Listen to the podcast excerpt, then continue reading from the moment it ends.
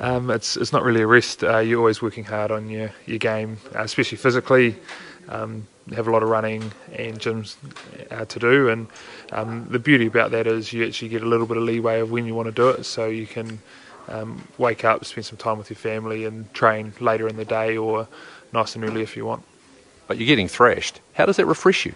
Yeah, it is a little bit one of those ways, but um, the best thing is you know that you're doing the hard work. So when you are brought back into this side and hopefully you're, you're involved on the playing uh, playing 23, that you're ready to go rather than uh, being left behind and then you've got to take time to catch up. So taking that time, um, working really hard, and but working sensible as well. If you're carrying any little niggles, you can um, adjust your, your program to be off feet or um, spend time on something you need need to work on. So you feel that that week off has been very beneficial as you, you get ready for this test?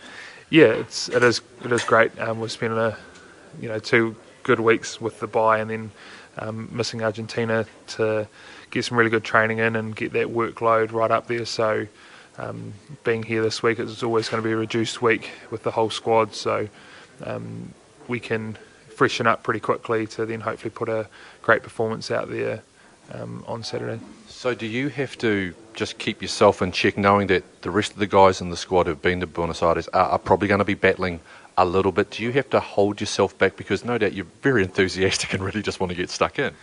Yeah, I, I think it's a bit of a balance. You want to get stuck in, and it's amazing what energy does if you walk into a room with energy and you're excited and um, people see and hear that through your voice and your actions, it naturally picks them up straight away. So um, those guys um, that have been here a little bit earlier and might not have played uh, last week or even played limited minutes, they're the guys that really need to pick the whole squad up. Is it the toughest week of the All Blacks year, as, as Dane Coles suggested earlier in the press conference? Yeah, it's definitely up there. Um, it's something that a lot of teams have to do. Obviously, South Africa will travel to um, the other other teams and RG and that, but um, it's probably our hardest block that we traditionally do um, with the travel, uh, with the timing of the where it fits in the calendar. Um, but it's an awesome challenge to have, and um, I know for myself it's one of the most rewarding um, challenges if you go out there and succeed. It's been a massive season already when you think about your involvement in leading the Crusaders to a Super Rugby title, British and Irish Lions. We're already five tests deep in, in the Rugby Championship and yet we're still talking about. I think there's still about another seven games to go. D- does it feel as though you've reached the halfway point? I mean, normally there's a, a little bit of a light shining from the from from the end of the tunnel. Um, I didn't actually know we're halfway through, but um, you know, it's it's the way it kind of goes when you're playing week in week out.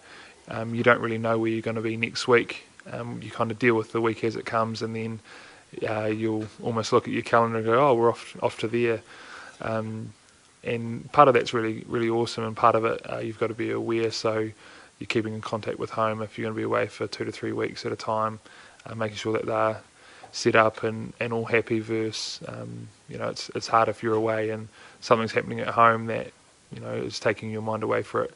When um, when you're clear and everything's fine at home, normally you can go out and play really well. When you're when you're struggling, um, you know it can be hard.